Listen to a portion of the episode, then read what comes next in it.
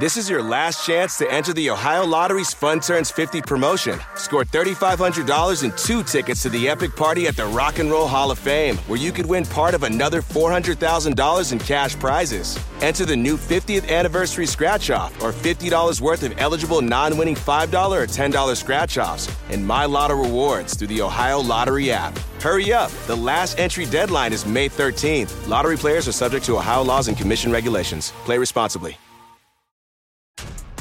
This episode is brought to you by Essentia. A better you starts with better hydration. Essentia is on a mission to inspire people to do what matters most. Their proprietary ionization process transforms water from any source into ionized alkaline water, providing water that's 99.9% pure with a pH of 9.5 or higher. Essentia overachieving H2O, the number one ionized alkaline water. Shop now. Capitalism Better Business for Good Life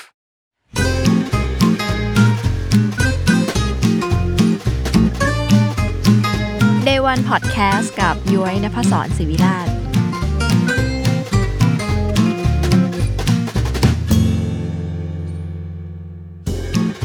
สวัสดีค่ะ กลับมาพบกับ Day One Podcast เพราะ Business ไม่ได้สร้างเสร็จภายใน One Day รายการที่เริ่มต้นทางของคนของแบรนด์ของโปรเจกต์มาเล่าให้คุณฟังกับย้อยนภศรศิวิราชแฟนโดยยงที่รักการเล่าเรื่องธุรกิจที่ดีนะคะ กลับมาพบกันอีกแล้ว จากตอนที่แล้วนะคะย้อยหยิบเรื่องราวของแบรนด์ Tiffany & Co เนอะเพราะว่าสนใจเรื่องราวว่าแบรนด์แบรนด์หนึ่งที่อยู่มานานเนี่ยจริง ๆ จุดเริ่มต้น Day One ของเขาอะกับวันนี้มันอาจจะต่างกันอย่างสิ้นเชิงนะคะ อย่างที่Tiffany & Co ที่ตอนที่เราเล่าให้ฟังก็คือ เป็นร้านเครื่องเขียนมาก่อน ก่อนจะกลายเป็นแบรนด์จิวเวลรี่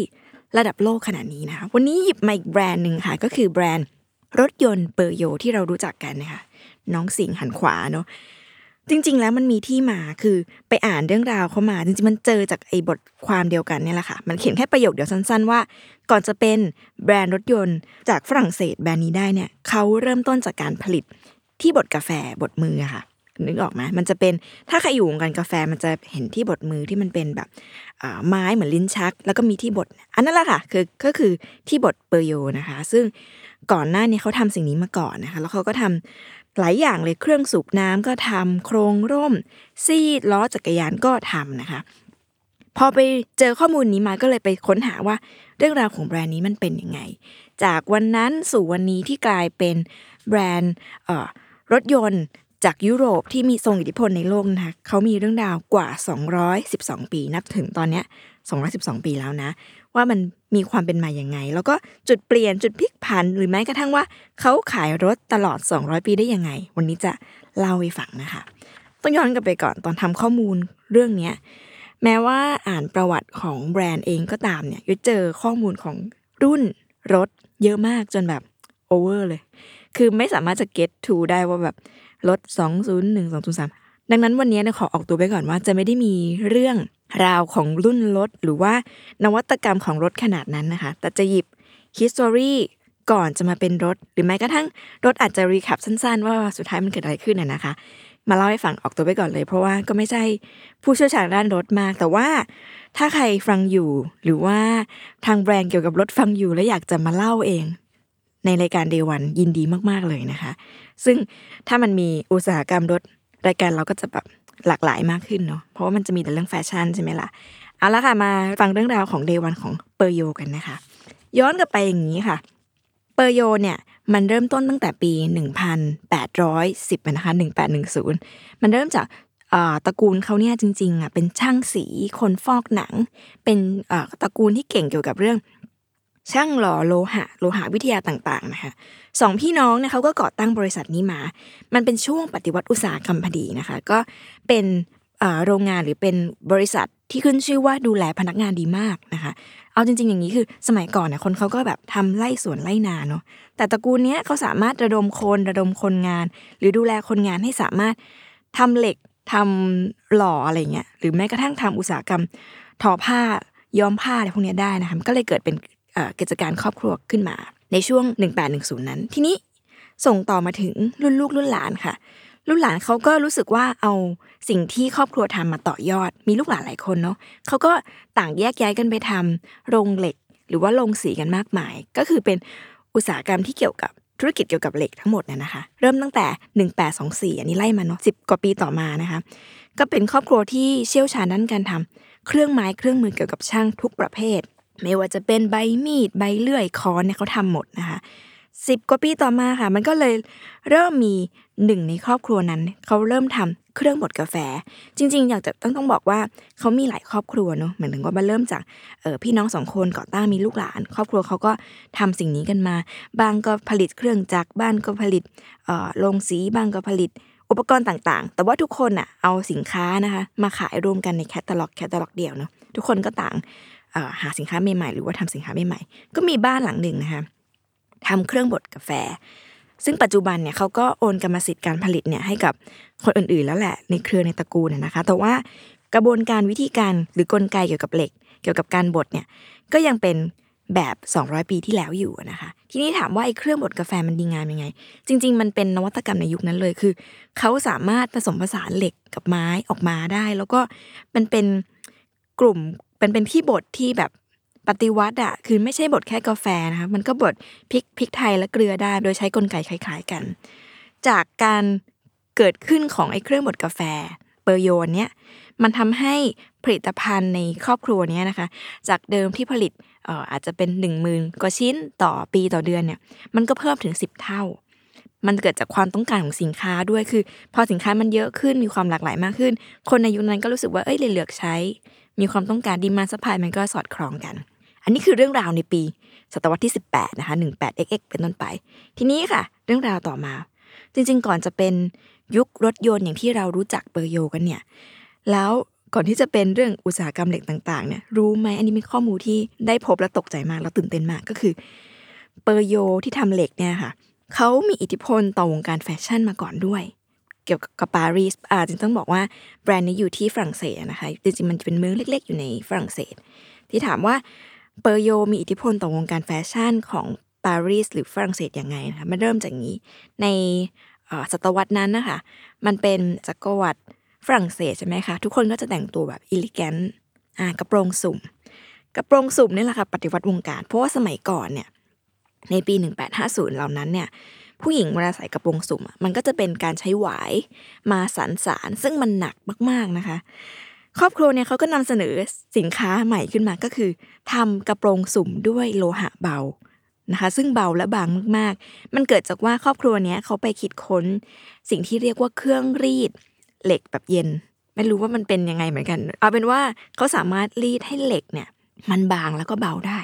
มันก็เลยกลายเป็นว่ากระโปรงสุ่มที่มันเคยหนักๆ เพราะว่าเป็นไม้หวายเนี่ย มันก็เหลือเป็นโลหะบางๆ เบาๆ หนักเพียง 200-400 กรัมเท่านั้นนะคะ กลายเป็นว่าสิ่งนี้มันฮิตมากๆ เขาผลิตกันถึง 25,000 ชิ้นต่อเดือน หรือว่าแบบเออหนึ่งพันชิ้นต่อวัน อันนี้ก็ถือว่ามันเซอร์ไพรส์มากๆแล้วนะ ไม่พอค่ะ นี่ถามว่าในยุคที่เขาเลิกใช้กระโปรงสุ่มแล้วหันไปใช้โครเซต แบบว่าชุดชั้นในที่มันรัดๆเอวสูงๆอะเนาะถามว่าส่งผลต่อธุรกิจไหมส่งผลค่ะ แต่ไม่ใช่ลบ แต่ส่งผลบวกเพราะอะไร เพราะว่าแทนที่เขาจะทำไอ้กระโปรงสุ่มเนี่ยเขาก็เปลี่ยนมาเอาเหล็กนะคะบางๆเนี่ยมาทำเป็นโครเซตซึ่งฮิตกว่าเดิมอีก เพราะว่ากลายเป็นว่าจากเดิมที่ผลิตกระโปรงสุ่มได้วันละพันตัวเนี่ยพอผลิตโครเซตได้เนี่ยนะคะเขาผลิตได้ถึงวันละ 6,000 ตัว มีความต้องการสินค้าขนาดนี้เลย เนี่ยแหละค่ะ จะเห็นว่าในยุคนั้นเนี่ยเขามีสินค้าตั้งแต่ใบมีด ใบเลื่อย ค้อน ที่บดกาแฟไปจนถึงกระโปรงและโครเซตลัดตัว น่าสนใจมากๆ ต่อมาค่ะ 10 ปีหลังจากนั้นนะคะ ในปี 1867 อันนี้ยังอยู่ในปีศตวรรษที่ 18 นะคะ ยังไม่เข้าเข้าสู่ 19xx ของเราเลยนะคะยุคนั้นเนี่ยพอเขาทำกระโปรงสุ่มทำโครเซตก็ยังเวียนวนอยู่ในอุตสาหกรรมทอผ้าและผ้าแล้วก็เหล็กนะคะ รู้ไหมคะเขาทำอะไรต่อ อ่าทายถูกต้องก็คือเครื่องจักรเย็บผ้า ถามว่ามันนวัตกรรมยังไงนะคะ สมัยนั้นเนี่ยก็ยังเป็นเครื่องจักรเย็บผ้าทั่วไป ยังไม่ได้มีการแบบถีบจักรนะคะ ครอบครัวเนี้ยเปอร์โยไม่รู้ว่าบ้านไหนนะคะเขาก็คิดค้นจดสิทธิบัตรจากเย็บผ้าที่ให้สามารถวางผ้าในด้านแนวหนึ่งเนี่ยเย็บตูดไปทีเดียวได้เลย รวมถึงคิดค้นการแบบเหยียบแป้นต่างๆ ที่เราเห็นกันในปัจจุบันนะคะนี่แหละค่ะมันคือเกิดในยุคนั้น ซึ่งพอ ต่อมามันก็มีการใช้มอเตอร์ในการเย็บผ้ากันอย่างแพร่หลายนี่แหละ แต่ว่าสิ่งนี้เขาก็หยุดผลิตไปนะคะ คือตระกูลเนี่ยหยุดผลิตจากเย็บผ้าไปในช่วงช่วง 1920 XX เป็นต้นไป เพราะว่าเป็นช่วงสงครามโลกพอดี แล้วก็โรงงานโดนบอมนะคะก็เลยต้องเลิกผลิตไป ย้อนกลับมาที่เรื่องราวตอนเดิมค่ะก็คือ 18XX หลังจากที่เขาผลิตต่างๆ นานามามากมาย ยุคนั้นนี่ยังไม่มีแบรนด์นะคะ เขาเริ่มทำแบรนด์จริง ๆ นั่นก็ปี 1870 ถามว่าทำแบรนด์ยังไงนะคะ ต้องบอกว่าพอมีสินค้าในมือมากมาย มันก็เกิดการลอกเลียนแบบ สิ่งที่เขาจะประกาศตัวได้ว่าเขาเป็นตระกูลที่ทำสิ่งนี้นะ ก็เลยเริ่มใช้ตาสัญลักษณ์สิงโตอย่างที่เราคุ้นกันในหน้ารถอะนะคะ เอาสิงโตเนี่ยเป็นเครื่องหมายการค้า ซึ่งสิงโตตัวนี้ก็ไม่ได้อยู่ดีๆ ก็อยากจะใช้สิงโตนะ แต่มันคือเป็นเครื่องหมายประจำเมืองของ ของเมืองที่เขาเริ่มต้นในการผลิตที่ตระกูลนี้อยู่นะคะ ก็เริ่มมีการใช้สิ่งนี้ขึ้น ตั้งแต่ร้อยกว่าปีที่แล้วถึงว่าล้ำมากๆ โดยการปรากฏของคุณสิงโตเนี่ยเป็นการแบบสลักอยู่บนใบเลื่อยนะคะ ซึ่งที่น่าสนใจก็คือว่าโลโก้ในยุคนั้นนะคะต้องไป search ดูมันสวยมากๆ เขาออกแบบโดยช่างเจวเวลรี่นะคะ คือต้องบอกว่าเขาให้ความสำคัญกับ อะไรพวกนี้จริง ๆ ตั้งแต่ไม่ว่าจะแบรนด์เปอร์โยเองหรือว่าแบรนด์ Tiffany & Co เนาะคือจะบอกว่าอยู่ดีๆ เนี่ย การที่แบรนด์แบรนด์หนึ่งมันจะอยู่มาอย่างยาวนานได้มันคือแบบวิสัยทัศน์มันคือรสนิยมมันคือหลาย ๆ อย่างรวมกันมันไม่ได้อยู่ดีๆ ก็แบบเกิดขึ้นได้นะคะ อันนี้ก็ไปไกลละกลับมาค่ะ จะเห็นว่าในช่วง 7 60 ปีของตระกูลเนี่ยที่ทำธุรกิจเนี่ยยังไม่ได้เกี่ยวข้องกับเรื่องรถหรือจักรยานหรือใด ๆ เลยนะคะ มันเริ่มเข้าสู่เมื่อตอนปีรุ่นหลานค่ะ อันนี้เป็นรุ่นที่3เจนที่3แหละ มันจะมีหลานอยู่คนหนึ่งนะคะ ซึ่งขึ้นชื่อมาเขาชื่ออามัดนะคะ คุณอามัดเนี่ยเขาเป็นคนที่หลงไหลเรื่องกลไกเครื่องยนต์มากๆ ก็คือเติบโตมาในโรงเหล็กอะเนาะ แล้วเขาเป็นคนชอบจักรยาน ยุคนั้นเป็นยุคของการเริ่มต้นจักรยานน่ะนะคะอ่านึกภาพเมื่อก่อนมันจะเป็นแบบว่ารถม้าเนาะ ตอนนี้มันเริ่มมีจักรยานที่เราสามารถปั่นได้เองแหละ เขาก็รู้สึกว่า ตอนนั้นนะครอบครัวเองอะนอกจากสิ่งของที่ว่ามาทั้งหมดเนี่ยเขาก็ไปต่างฝ่ายต่างก็ไปผลิต คันล่มบ้างแหละ โครงล่มบ้างแหละ บางครอบครัวผลิตใบเลื่อยบ้างแหละ บางครอบครัวผลิตซี่จักรยานบ้างแหละเพราะว่ามันเป็นยุคเฟื่องฟูของจักรยานเนาะก็มีครอบครัวนี้แหละ มีน้องคนนี้แหละที่แบบเป็นหลานคนหนึ่งที่ชอบเรื่องกลไกจักรยานและมอเตอร์มากๆ เขาก็เลยทำจักรยานขึ้นมา ซึ่งเป็นจักรยานที่ที่เราถ้าพูดเนี่ยคือยศจำชื่อมันไม่ได้แต่ว่า นึกภาพตามนะคะมันจะมีล้อใหญ่ อันหนึ่งแล้วก็ล้อเล็กอันหนึ่งเป็นจักรยานแบบจักรยานสมัยก่อนที่มันเป็นแบบล้อสองอันไม่เท่ากันนะคะ มันเป็นนกลไกที่ทำให้เราปั่นได้เร็วขึ้นพอเขาเริ่มทำสิ่งนี้ได้ค่ะ เขาก็เลยคิดค้นต่อแล้วก็หาความรู้คือ มันเป็นการใช้ความรู้แล้วก็แบบจริง ๆ ต้องบอกว่าที่ครอบครัวเนี้ยสามารถผลิตสินค้าได้หลาย ๆ อย่างเนี่ยมันก็เป็นวิสัยทัศน์ของคนก่อตั้งเหมือนกัน เพราะว่าเขารู้สึกว่าอยากให้ ลูกหลานเนี่ยไม่ได้แข่งกันในการผลิต แต่ว่าใช้ความรู้แล้วก็ความเชี่ยวชาญที่มีเรื่องเหล็กต่างๆเนี่ยนะคะกระจายความเสี่ยงลงไปในหลายๆผลิตภัณฑ์ เพราะว่าวันหนึ่งถ้ามันเกิดการแบบสิ่งนี้เลิกใช้สิ่งนั้นเลิกใช้ เราก็สามารถรันสิ่งนี้ได้อยู่นะคะแต่ถ้าเกิดทุกคนเนี่ยผลิตเหมือนกันหมด มันก็เกิดเขาเรียกว่าไงอะไม่กระจายความเสี่ยง ถ้าวันหนึ่งเขาเลิกใช้สิ่งนี้ก็คือล้มหายตายจากไปได้เลยอันนี่ก็เป็นแบบวิสัยทัศน์ที่น่าสนใจเมื่อแบบ 200 ปีที่แล้วนะคะ ทีนี้กลับมาสู่สิ่งนี้ค่ะ บริษัทเนี่ยเริ่มมีการผลิตจักรยานจริง ๆ จังๆเนี่ยก็คือเมื่อ 70 ปีให้หลังนะคะโดยคุณอามัดที่เล่าให้ฟังนี่แหละที่เขาเริ่มจากจักรยานล้อไม่เท่ากันก่อน จากนั้นก็เริ่มมาเป็นจักรยานที่ล้อเท่ากัน แล้วก็มันมีนวัตกรรมตลอดค่ะแบบจักรยานสองที่นั่งบ้างแหละให้นั่งข้างกัน ซึ่งตอนนั้นมันฮิตมากนะคะ คนก็แบบซื้อเยอะมากๆ แล้วก็เริ่มมีการแบบใช้คือมันผลิตแล้วมันขายดีมากๆ จนคำว่าเปอร์โยในยุคนั้นเนี่ยมันกลายเป็น generic name ที่เขาใช้เรียกจักรยานในฝรั่งเศสในยุคนั้นเลย คือเหมือนกับที่เราเรียกแบบมาม่าแฟบอะไรเงี้ยพอสอิตอะไรเงี้ย ที่นู่นเขาก็เรียกเปโยอะไปยืมเปโยบ้านข้างๆปั่นไปหน้าปากซอยอะไรอย่างเงี้ย มันมีการแบบใช้เป็น generic name ขนาดนั้นเลยนะคะ ทีนี้สิบปีต่อมาค่ะ คุณน้องคนเดิมนี่แหละหลานคนเดิมที่ทำคิดค้นจักรยานเนี่ยเขาก็เริ่มทดลองเอ๊ะลองติดมอเตอร์นี่เขาสนใจเนี่ย ลองติดมอเตอร์ลงไปในรถสามล้อ ตอนนั้นมันก็ work ค่ะ มันเป็นการใช้มอเตอร์บวกเครื่องไอ้น้ำเพราะว่ามันเป็นสมัยนั้นยังเป็นเครื่องจักรไอ้น้ำอยู่เนาะแล้วก็ประกอบกับรถสามล้อ แต่ว่ามันก็ยังไม่ค่อย work เท่าไหร่นะคะเขาก็เลยค่อย ๆ ขยายโมเดลกลายเป็นรถสี่ล้อบ้างแหละ เปลี่ยนจากเครื่องจักรไอ้น้ำกลายเป็นเครื่องยนต์สันดาปบ้างแหละ มันก็เลยกลายเป็นรถยนต์ด้วยมา แต่ว่าก่อนจะกลายมาเป็นผู้ผลิตรถยนต์ขนาดใหญ่เนี่ยเขาก็เริ่มจากการที่มี partner ใช้มอเตอร์ของเจ้าอื่นก่อน แล้วก็มีการคิดค้นกลายเป็นมอเตอร์ของตัวเอง ทีนี้ค่ะ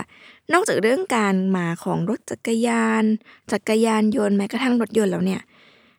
ย้อยเป็นคนหนึ่งอาจจะไม่รู้เรื่องรถยนต์น้อยมาก แต่ว่ากลายเป็นว่าพออ่านเรื่องเปอร์โยเนี่ย ก็พบว่าจริง ๆเขาเก่งเรื่องการผลิตรถจักรยานยนต์มากๆเหมือนกัน พอเข้าไปดูในเว็บไซต์เขาก็เลยพบว่าอ๋อเขาขายจักรยานยนต์ด้วยค่ะซึ่งเป็นจักรยานยนต์แบบน่าใช้อะคือหน้าตาจะไม่ได้เหมือนแบรนด์ดังที่คล้าย ๆ เขาอย่างแบบเวสป้านะแต่ว่ามันมีความแบบเหมือนรถ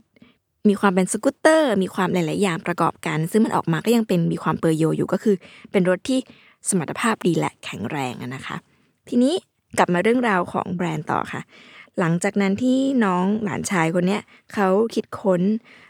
จักรยานจักรยานยนต์ได้นะคะเขาก็เริ่มมี feedback มันก็เริ่มมี feedback จากหลาย ๆ คนรถยนต์มันขายได้แล้วแหละ มี feedback จากชาวบ้านว่า มันก็น่ารักดีนะมันก็สวยดีนะ แต่รถยนต์ที่เขาทำเนี่ยมันหนักไปหน่อย แล้วมันก็แพงไปด้วย แล้วสมัยนั้นมันอาจถนนทันนทางมันอาจจะยังไม่ได้ดีเท่ายุคนี้นะคะ เขาก็เลยคิดค้นว่า เอ้ย หรือเราจะมาในทางจักรยานดี เอ้จักรยานยนต์ดี ก็เริ่มติดมอเตอร์เล็กๆ ในล้อหน้านะคะ แล้วก็จดทะเบียนคำว่า motocyclette หรือเปล่ามันอ่านว่ายังไงในภาษาฝรั่งเศสนะคะ ก็คือมอเตอร์ไซเคิลแต่ว่ามี T T E E อยู่นะคะ ซึ่งตอนนั้นขายดีมากหลักแบบหลักร้อยคันต่อเดือนเลย ยุคนั้นคือตอนยุคปี 1903 นะคะ คือแบบเมื่อร้อยกว่าปีที่แล้ว ทีนี้เขาก็มีการลงทุนและพัฒนากับระบบการกระแทกต่างๆ ถือว่ากลายเป็นบริษัทที่เชี่ยวชาญด้านมอเตอร์เนี่ยมาอย่างยาวนานนะคะ ซึ่งต้องบอกว่าความดีงามของของบ้านนี้มันอย่างอย่างอย่างหนึ่งคือ เวลาเขาผลิตแม้ว่าเขาจะผลิตหลาย ๆ อย่างนะคะแต่ว่าทุกอันเขาจริงจังกับมันหมด แม้กระทั่งจักรยานเนี่ย เขาไม่ได้ผลิตแล้วก็ขายผลิตแล้วก็ขายเฉยๆ แต่ว่าเขารู้ว่า เอ๊ะทำยังไงมันถึงจะติดตลาดอะจักรยานฉันต้องดีระดับได้รับการันตี เขาก็เลยพาจักรยานเนี่ยไปแข่งนะคะ ซึ่งมันก็คือแบบทัวร์เดอฟรองใช่ไหมที่เรารู้จักกันในในฝรั่งเศสนะคะ จักรยานที่เขาทำทุกครั้งเนี่ยมันก็จะถูกเอาไปให้กับนักกีฬาใช้ แล้วพอเขาชนะอันนั้นก็มีชื่อเสียงเรื่อยมา กลายเป็นว่าจักรยาน ปอร์โยหรือจักรยานยนต์ หรือแม้กระทั่งสิ่งต่างๆ ที่ครอบครัวดีทำหรือบริษัทนี้ทำอะมันก็เริ่มมีชื่อเสียงแล้วก็ชัดเจนมากขึ้นนะคะทีนี้เรื่อยมาจนช่วงเข้าสู่สงครามโลกครั้งที่หนึ่งในปี 1917 ต้นๆน่ะนะคะ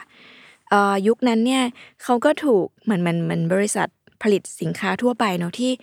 ทางการเนี่ยเขาก็ขอให้เฮ้ยผลิตฮาร์ดแวร์อะไรเกี่ยวกับการทหารได้หรือเปล่า ตัวครอบครัวเบอร์โยเนี่ยก็เลยผลิต ใบพัดเครื่องจักรใบพัดเครื่องบินน่ะนะคะ มันเลยกลายเป็นการเปิดตลาด เป็นจุดนั้นเป็นจุดเปลี่ยนที่ทำให้ครอบครัวเนี่ยเปิดตลาดไปสู่ธุรกิจการบินแล้วก็ธุรกิจการเดินเรือ น่าสนใจมาก อันนี้ก็เป็นข้อมูลที่แบบตื่นเต้นว่าเขาไม่ได้ทำแต่รถยนต์นี่นานะคะ ซึ่งยุคนั้นเนี่ยมันคือยุค 20 ปีต่อมาหลังจากที่คุณอามาเขาทำจักรยานเนาะก็เป็นยุคที่เขาสนใจเรื่องการแบบเดินเรือเครื่องเรืออะไรพวกนี้นะคะเขาก็เลยไปทำงานกับ partner ที่เป็นผู้ผลิต เรือยนต์เรือเร็วนะคะแล้วก็สร้างแบรนด์ขึ้นมามันคือแบรนด์ชื่อว่า Maritime p e r y o นะคะเป็นการแบบขายรถขายเรือยนต์เนี่ยแหละขายเรือหรูในสมัยนั้นนะคะ แต่ว่ายุคนั้นเนี่ยพอทำเรื่อยมาเนี่ยจริงจังแหละ แต่ว่า financial หรือว่าการเงินมันก็ไม่ค่อยดีเท่าไหร่ เพราะว่ามันก็ไม่ได้ขายได้เร็วเหมือนกับจักรยานยนต์หรือว่ารถยนต์นะคะ สุดท้ายก็ต้องยุติธุรกิจนี้ออกไป แล้วก็ไปโฟกัสเกี่ยวกับการสร้างโรงงานผลิตรถยนต์แทน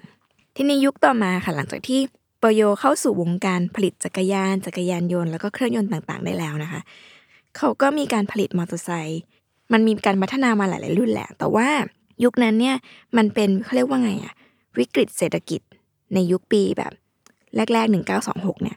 อย่างที่บอกคือ พอมันผลิตจักรยานยนต์ได้ดี มันก็เริ่มมีคู่แข่งใช่ไหมคะ มันก็เริ่มมีแบรนด์จากอิตาลีบ้างแหละ แบรนด์จากประเทศอื่นๆบ้างแหละเข้ามาในเข้ามาแย่งส่วนแบ่งตลาด สิ่งที่เปอร์โยทำแล้วก็แก้เกมเนี่ยก็คือพัฒนาให้รถมอเตอร์ไซค์ของเขาเนี่ยดีกว่าเดิมดีที่สุดแล้วก็ส่งไปแข่งนะคะอย่างที่บอกก็คือ นอกจาก Tour de France เนี่ยเขาก็ได้รับรางวัลต่างๆ มากมายนะคะซึ่งมันตอกย้ำภาพลักษณ์ของแบรนด์เข้าไปอีกนะคะมันเป็นการพลิกวิกฤตให้เป็นโอกาสอย่างแท้จริงเลย หลังจากนั้นนะคะ 30 ปีต่อมาเขาก็เริ่มผลิตสกูตเตอร์ เพราะว่าอิตาลีเนาะทำสกูตเตอร์ออกมาแข่งนะคะปโยก็เลยแบบอะงั้นทำบ้างและทำให้ดีกว่า ก็เลยกลายเป็นเอ่อสกูตเตอร์ที่ใช้เครื่องยนต์แบบพรีเมียมนะคะแล้วก็ขายดีมากๆเลย ขายดีกว่าสมัยจักรยานยนต์นั้นอีกนะคะ ต่อมาค่ะ ยังไม่เข้าสู่วงการรถยนต์แบบจริงจังเลยนะคะเนี่ยช่วงต้องบอกว่าอะ60 ปีต่อมาจากก็คือปี 1960เนี่ย เปอร์โยก็คือจริง ๆ ยุคนั้นเนี่ยมันก็เริ่มผลิตรถผลิตมอเตอร์ไซค์อะไรเรียบร้อยแล้วแหละ แต่ว่ามีอยู่ยุคหนึ่งที่เขาทำสิ่งที่เรียกว่ามิกเซอร์ค่ะไปถึงเขาเลยมันคือ เข้าสู่อุปกรณ์เครื่องใช้ไฟฟ้าในครัวนะคะ คือด้วยความที่เปอร์โยเขาเป็นผู้นำด้านการผลิตเหล็กเนาะแล้วก็แต่ปฏิวัติวงการรถยนต์ต่างๆ นานามากมายมายาวนานนะคะ ทีนี้เขาเป็นครอบครัวที่ ต้องผลิตสินค้าใหม่ๆอยู่ตลอดอย่างที่เราเห็นกันในอย่างที่เล่ามาตั้งแต่ต้นก็คือเขาผลิตสิ่งนั้นสิ่งนี้เพื่อเสริมเข้าไปนะคะ เขาก็รู้สึกว่าเฮ้ยในเมื่อเขาถนัดเรื่องการใช้เหล็ก มีจุดแข็งเรื่องการใช้เหล็ก การใช้มอเตอร์ทำไมเขาจะทำเครื่องครัวไม่ได้นะคะก็เลยเกิดมาเป็นแบรนด์ที่ชื่อว่าเปอร์โยก็คือเปร์โยนั่นแหละแต่ว่าทำอุปกรณ์เครื่องครัวที่มันไฮเอ็นมากขึ้นนะคะ ตอนนั้นก็จะมีเอ่อที่ผสมอาหารหรือว่าที่ตีแป้งนะคะ ก็ขายดีมากๆ ช่วงนั้นจริง ๆ แล้วมันก็มีการผลิตรถยนต์อะไรมากมายแต่ย้ยละไว้ เพราะว่าชื่อรุ่นอะไรต่างๆเนี่ยคือ เดี๋ยวเอ่ยไปนี่คือรู้เลยว่าแบบผิดนะคะ แต่ว่าต้องบอกว่าเเขามีการผลิตรถต่างๆ แล้วก็จริง ๆ อย่างคล้ายๆ จักรยานอย่างที่เล่าไปค่ะ คือรถยนต์เนี่ยสิ่งหนึ่งที่มันจะบอกว่ารถยนต์เนี่ยดีไม่ดีเนี่ยหรือว่าแสดงความน่าเชื่อถือมันก็คือเรื่องรถยนต์คันนั้นมันไประยะทางได้ไกลหรือใกล้แค่ไหนนะคะ การผลิตรถยนต์ทุกครั้งเนี่ยเขาก็จะมีการส่งไปแข่งแรลลี่บ้างแหละ ส่งไปแข่งความเร็วรถบ้างแหละ ซึ่งมันก็จะมีการแค่ชนะแพ้ชนะกันไปเรื่อยๆนะคะ แต่ว่าเปอร์โยก็เป็นหนึ่งในแบรนด์ที่ชนะเรื่อยมานะคะ แล้วก็ไอชื่อเสียงเหล่านี้มันก็สั่งสมให้แบรนด์เนี่ยเป็นที่น่าเชื่อถือนะคะ แล้วก็ไม่ใช่แค่เรื่องมอเตอร์ต่างๆ แต่ว่าเขาว่าก็เป็นแบรนด์ที่ให้ความสำคัญเกี่ยวกับดีไซน์ของรถด้วยนะคะ เป็นแบรนด์ที่ต้องบอกว่าไม่ทำตามใคร เพราะในยุคหนึ่งที่ รถมันหน้าตาคล้ายๆกัน เขาก็ชวนสำนักออกแบบนะคะ ที่ชื่อว่า Pininfarina นะคะ ซึ่งเป็นสำนักออกแบบยานยนต์สัญชาติอิตาลีเนี่ยที่เขาดังมากๆเรื่องการออกแบบ Ferrari Maserati หรือเปอร์โยหรือจากัวต่างๆ เขาก็ไปเชิญชวนสำนักเนี้ยนะคะ ให้มาออกแบบรถหน้าตาที่มันไม่เหมือนตลาด ก็กลายเป็นว่าเป็นกลายเป็นรถขายดีในในช่วงหนึ่งเลยนะคะ แล้วก็มีการใช้สำนักนี้เรื่อยมา อย่างที่เราบอกก็คือ มันมีนวัตกรรมหรือมันมีการเปลี่ยนแปลงของรถยนต์มากมาย ซึ่งอันเนี้ยยุ้ยขอละไว้มันมีคำถามหนึ่งที่ระหว่างทางที่ยุ้ยค้นหาข้อมูลยังก็สงสัยตลอดว่าเข้าขายสิ่งนี้ยาวนานได้ยังไง มันคือเรื่องนี้เลยค่ะ คือ ชื่อเสียงที่มันสั่งสมมานานของเขานะคือเปอร์โยเนี่ยเป็นแบรนด์ที่ซื่อตรงมากๆ คือ แม้ว่าจะทำหลาย ๆ อย่างเซิร์ฟตลาดนะคะ แต่ว่าเขาทำจริงตั้งใจแล้วก็ ทำออกมาแบบดีที่สุดคือไม่ได้ทำเล่นๆ ดังนั้นทุกครั้งทุกผลิตภัณฑ์ที่เขาออกมาเนี่ยมันเลยเป็นภาพลักษณ์ที่ตอกย้ำมากๆว่าเขาอะเป็นผู้เชี่ยวชาญด้านเกี่ยวกับเหล็กและมอเตอร์ต่างๆ ไม่ว่าจะรถคือต่อให้เราใช้อุปกรณ์เครื่องครัว เราก็ยังรู้สึกว่าเราได้คุณภาพเดียวกับการที่เราขับรถเปอร์โย หรือว่าเราใช้จักรยานสกูตเตอร์ มันก็คุณภาพเดียวกันกับรถเปอร์โยอะไรเงี้ยค่ะ คือมันเป็นการที่ ทำให้แบรนด์มันยังอยู่ แม้ว่าในยุคปีนั้นเนี่ยมันจะเป็นมีคู่แข่ง มีแบรนด์รถต่างๆ จากอังกฤษบ้างแหละ อเมริกาหรือว่าเยอรมันนะคะเข้ามา แต่ว่าเปโยก็ยังสามารถแสดงแสงยานุภาพการเป็นผู้นำของตลาดยานยนต์ได้อยู่นะคะ แล้วก็มันจะมีช่วงหนึ่งที่เป็นมันเกิดวิกฤตน้ำมันในปี 1979 เนี่ย ช่วงนั้นก็เป็นช่วงที่จักรยานนะคะกลับมาเฟื่องฟูอีกครั้งหนึ่งนะคะ จักรยานของเปอร์โยเนี่ยที่เคยผลิตเมื่อปี 1900 เนี่ยก็กลับมาเขาเรียกว่าไงยังทำอยู่ต่อเนื่องนะคะ แล้วก็ได้รับการยอมรับเรื่องการเป็นแบบจักรยานหรูหรือว่าสปอร์ตซึ่งแน่นอนเรื่องจักรยานอาจจะรู้น้อย แต่ว่าเดี๋ยวไว้เชิญแบรนด์จักรยานมาคุยในคราวหน้ากันต่อนะคะ กลับมาเรื่องนี้ค่ะคือ ระหว่างทางของการผลิตรถยนต์นะคะมันก็ไม่ใช่ว่าแบบโรยด้วยกลีบกุหลาบเพราะว่ามันก็จะมีวิกฤตน้ำมันบ้างแหละ หรือว่าผลกระทบต่างๆ คู่แข่งต่างๆนะคะ สิ่งที่ปโยทำเนี่ยก็คือเขายังให้ความสำคัญกับเครื่องยนต์ แล้วก็มันมีช่วงที่เขาอะออกแบบรถที่มันเล็กลง ในขณะที่คนออกแบบรถให้ใหญ่ขึ้นเนาะปโยออกแบบรถให้เล็กลง เบาลงกระทัดรัดลงนะคะ แม้ว่าจะมีเกิดการแบบแข่งขันมากมาย แต่ว่ามันก็กลายเป็น